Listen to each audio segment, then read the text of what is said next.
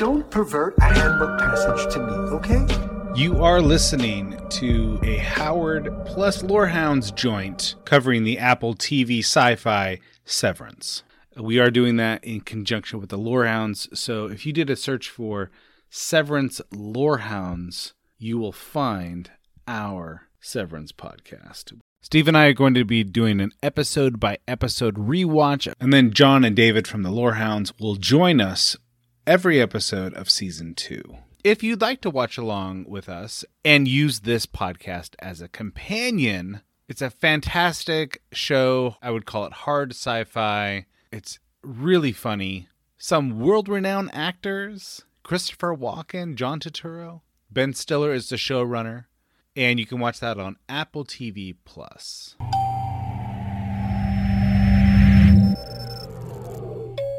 Uh, all right, so I want to talk about Severance, and I feel like you're almost the perfect person to comment on this show because this show is so deeply rooted in office life, and you've spent the majority of your adult life in and around offices, right?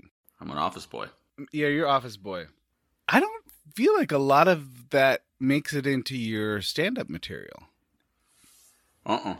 It's almost as if you have a bifurcated life. You've got your office persona and then you've got your stage persona.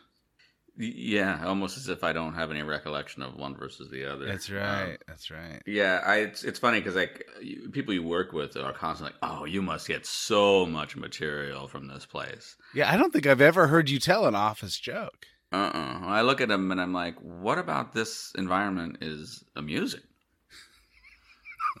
you just you think it's too boring to talk about?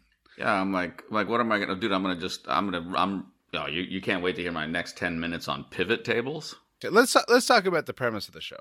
The premise of the show, I think, is an expansion or a caricature of the idea that most folks who work in an office develop something of an office persona that seems to be some somewhat related to their real personality, but not necessarily. Mm-hmm. There's like this distinct difference between office Steve and domestic Steve or outside of office Steve. And so this show basically is, you know, taken taken to an extreme. The show is saying, well, what if people only had memories of their office life while they were in the office?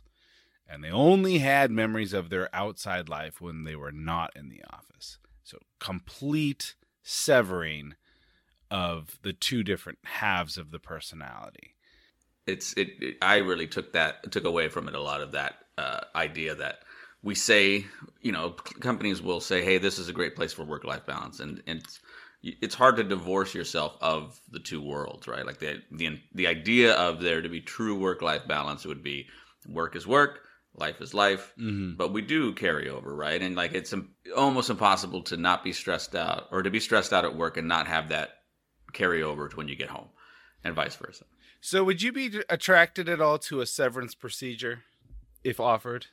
Um, no. No, like is it because of the show? Because I think that if I hadn't seen the show, I would I might think like, boy, it sure would be nice to just leave all of my work at the office and be fully present at home when I'm home. Yeah, well, that and that's the that's the allure, right? But there's the idea that it's like that's you're not just forgetting the work part of it you're forgetting uh, every other aspect of it, right? Every mm.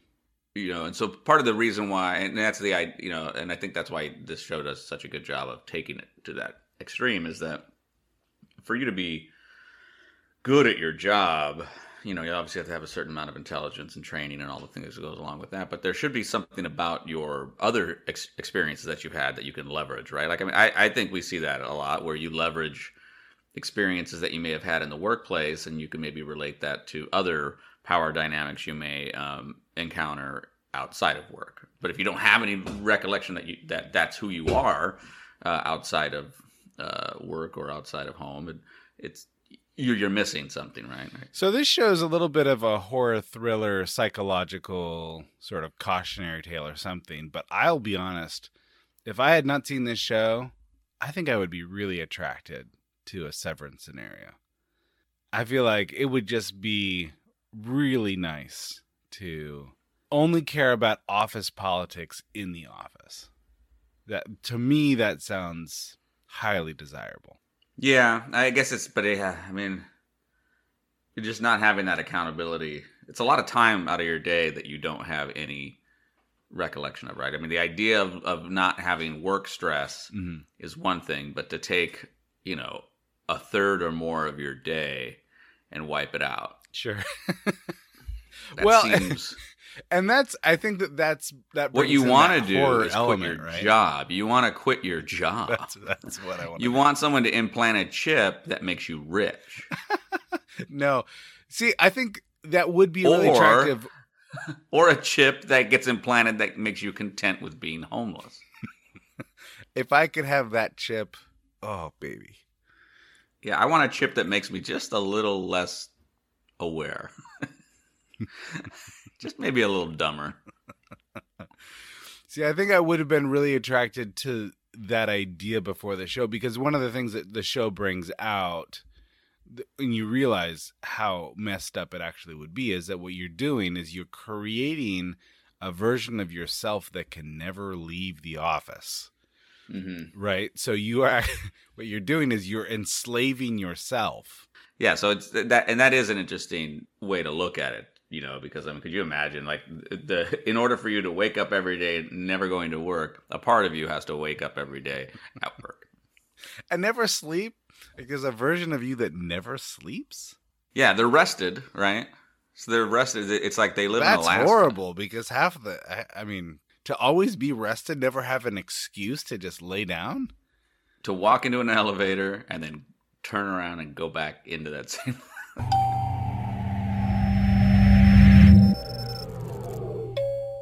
Jeez. I mean, it really is it really is turning the workplace into this weird psychological rat maze. yeah, because it's a turnstile, right? You go in, you go out, back to work, in and go out, back to work. And so that's the thing that's interesting too about the way it's done. I mean, I, obviously there's there's something that happens when they go through the elevator that gives them the ability to know that it's a new day, right? Mm-hmm. As opposed to just go in with a go in fine, come out with a headache because you're hungover. Like that's wild, right? That's a bit wild. To go in just feeling gross and then immediately feel like you're you've just showered Yeah. or that you've just put on cologne or whatever it is. Are you a cologne guy?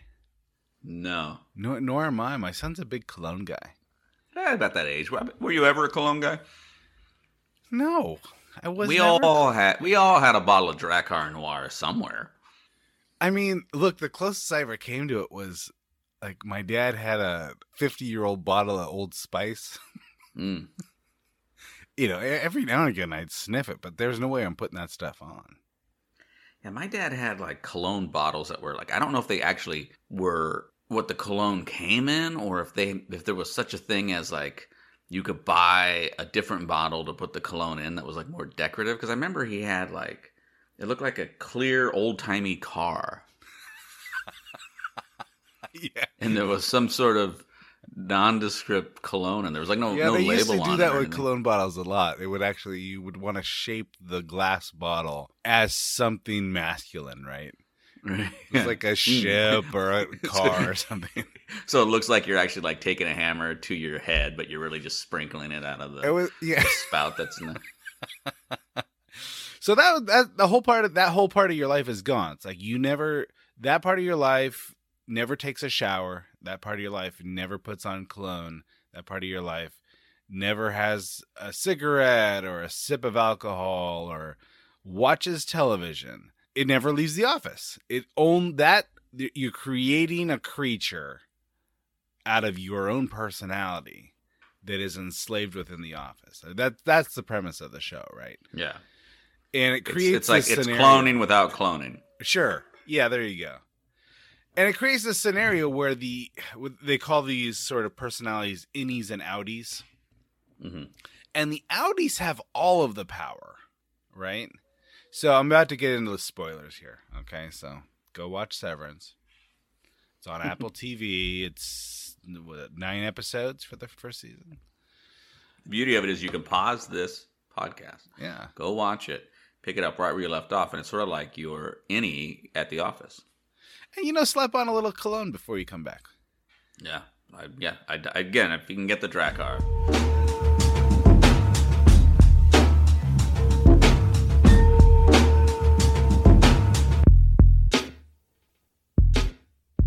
Is it the Frank or the beans?